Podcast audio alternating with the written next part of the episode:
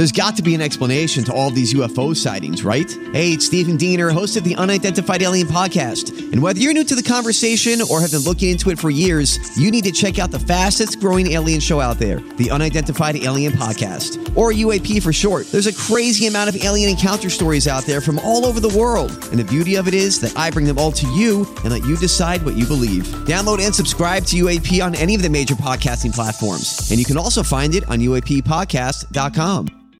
Hi, everybody. This is Adriana Trigiani. I'm the host of You Are What You Read. I have the privilege of interviewing luminaries of our times about the books that shaped them from childhood until now. We get everybody from Sarah Jessica Parker to Kristin Hannah, Mitch Albom, Susie Essman, Craig Ferguson, Rainn Wilson, Amor Towles, you name it, they come, they share. New episodes of You Are What You Read drop every Tuesday on Apple, Spotify, or any major streaming platform wherever you listen to your podcasts. Your morning starts now. It's the Q102 Jeff and Jen podcast brought to you by CVG Airport. Start your trip at CVGAirport.com. Speaking of this hour's E News with Sharon Stone this morning. Yeah, she went on Instagram to tell everybody not to be overreactive to the chaos happening around them, but you should consider creating a panic room in your house to protect yourself, she says. A panic room. she even what is a panic room? Oh, well that's a room that you go to where you can lock yourself in and no one can get you. It's like a safe.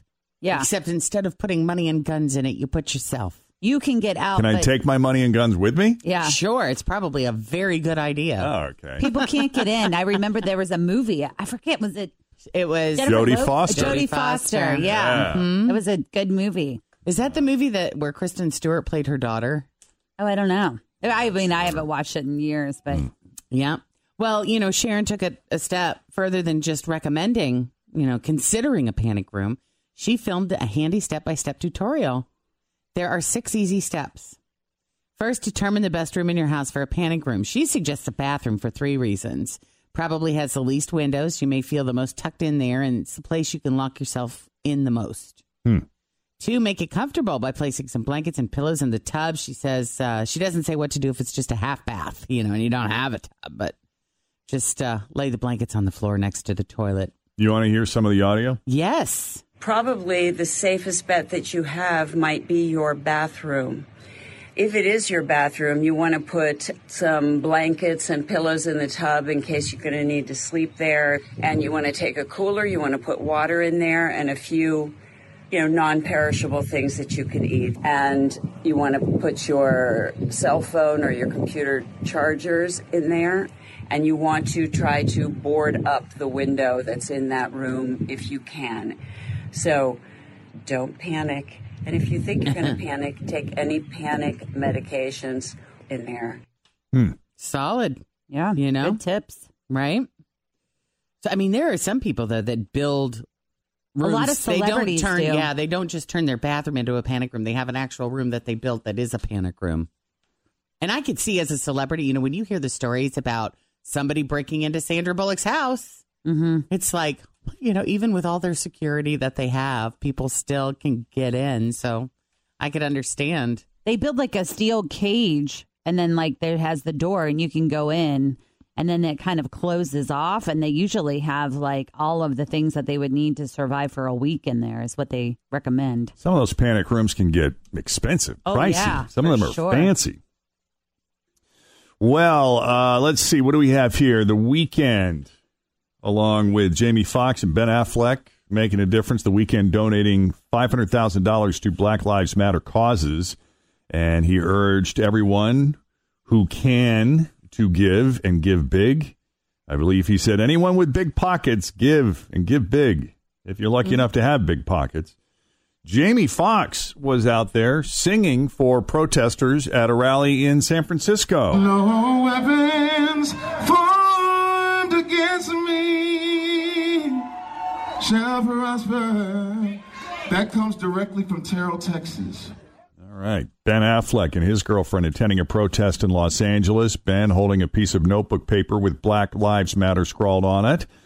Jay Z took out full page newspaper ads across the country in honor of George Floyd. And President George W. Bush put out this statement.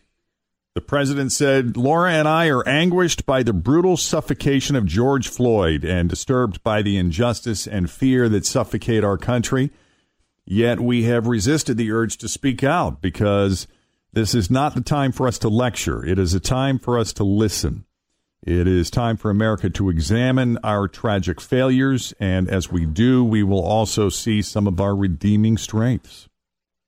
And so that's what uh, some of our celebrities and public officials and leaders are saying this morning. That's what they're up to. Hmm.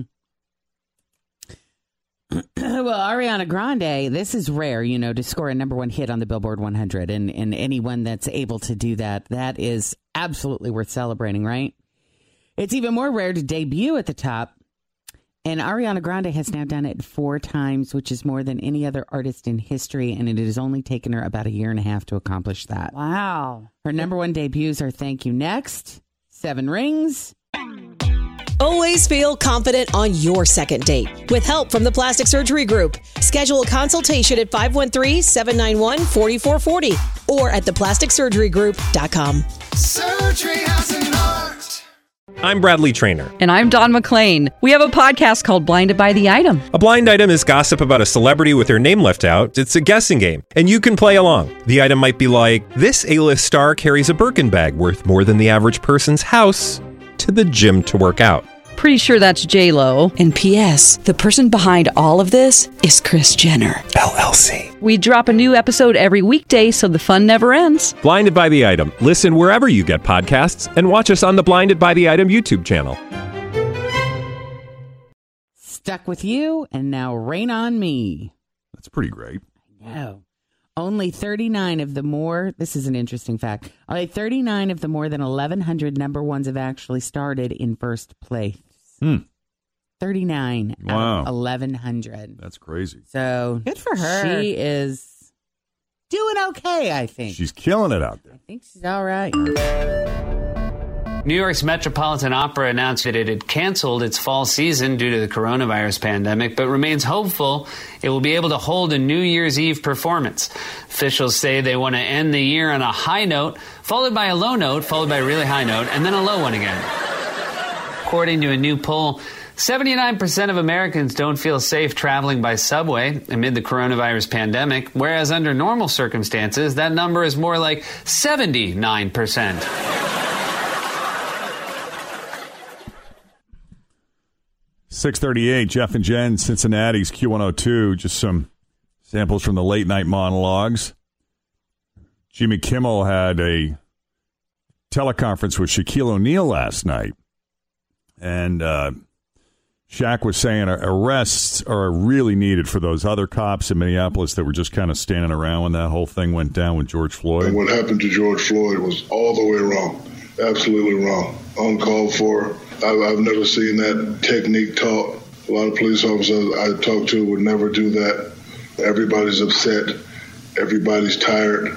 And the governor of Minnesota needs to do something. I think the other three guys need to be arrested. I, I, think that's all the family is looking for. Yeah, I'd like to think that they're still in the evidence gathering process. But the one of the remarkable things about this whole case, and we mentioned this yesterday, is how in the past, you know, there would be many who would say, "Well, let's let's you know, let's not rush to judgment. You know, let's let's wait for more evidence to come out. There's a lot more to it that we may not." And this situation was unique, where the law enforcement community just came out right away and just said this was wrong. Mm-hmm. This is not a procedure that we use. That's not the way you handle these types of situations. And that guy killed him. People who are white, we don't have to deal with negative assumptions being made about us based on the color of our skin.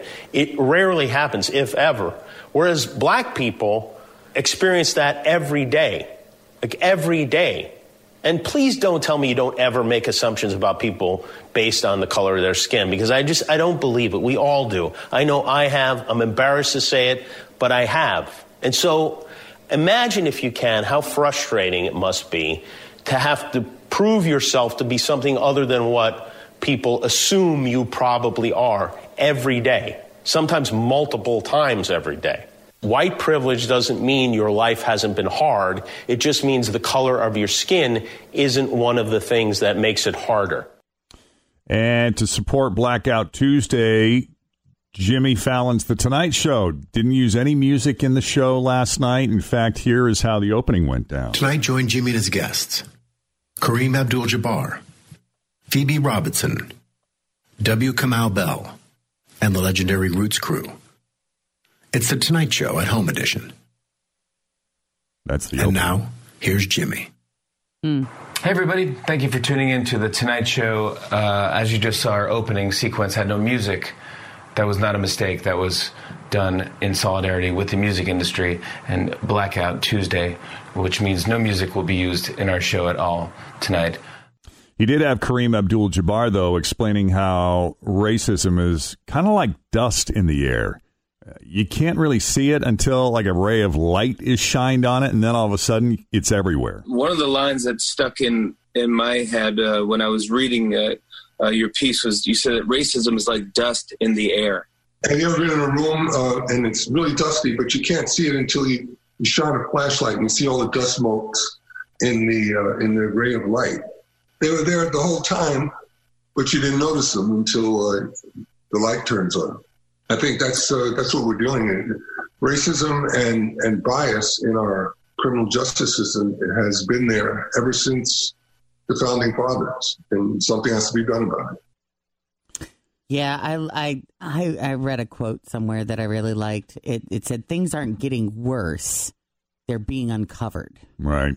Will Smith Yeah. said something like that, like racism isn't it's getting filmed now versus like it's always been there. Yeah.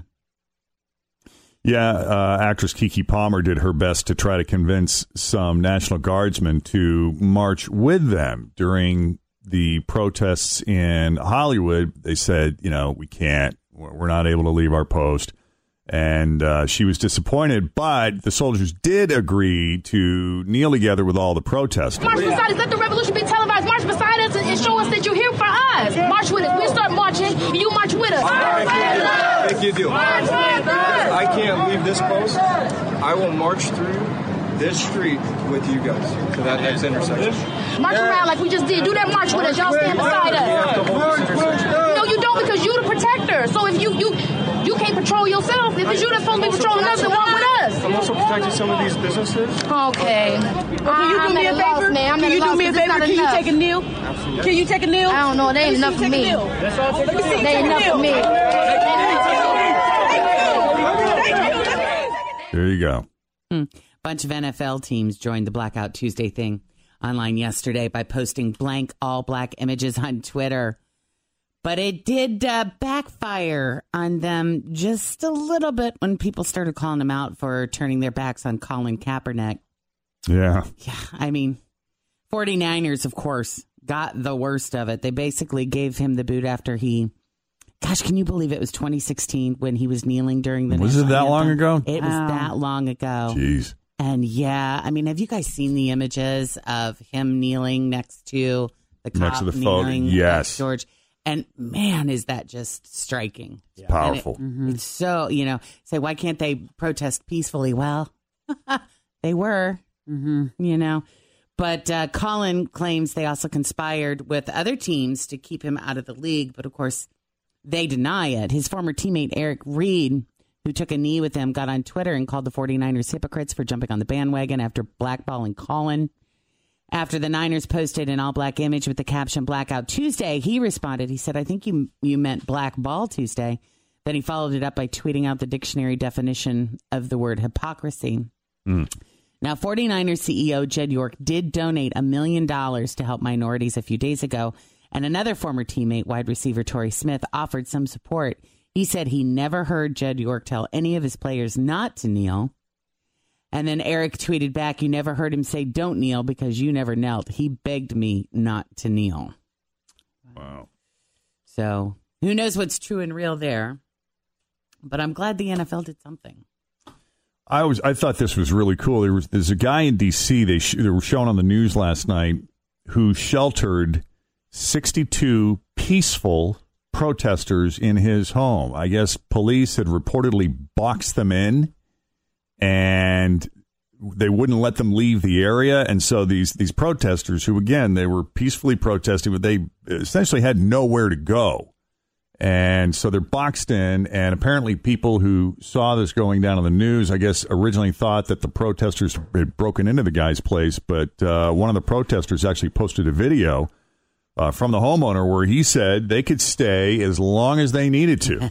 so he basically housed those people. I think all told, I think he said there were like 70 people in his house that night. And it, it was so moving. It's and his house. it's it's not big. I mean, I don't know. It's hard to tell. It looks like a brownstone, so I mean, maybe it's it's bigger than it looks, but yeah, I mean, it's still a lot of people, regardless. They think on the news that we broke into your house. No, you did not. Are you giving a shelter? Yeah. We're okay here? Yeah, you are. Is everybody in this house okay here? Yeah. appreciate you, brother. Thank you. If we were to sleep here, is that okay with you? Yeah, as long as Thank you so much. God bless you. Get on the news and tell them I said that. You can stay here as long as you need to because they will not let you leave. What did they do to your house? They shot tear gas through the window. What did they do to you when you tried to come to your house and no one was here? They put me up against the wall. How long did they hold you? About 15 seconds until I said, please let me go to my house. How were you able to get home if they were holding you? Because I'm not black. Yeah, it was pre- it was pretty powerful. And then, like as they were all leaving the next morning, a lot of hugs were exchanged and thanks. And uh, and when the reporter asked him, you know, about how many people do you think were in there, he goes seventy. And he, he, he, he says, "You list seventy strangers in your house because they were strangers. They're friends now." Wow. Yeah, it's pretty cool. That is Very cool.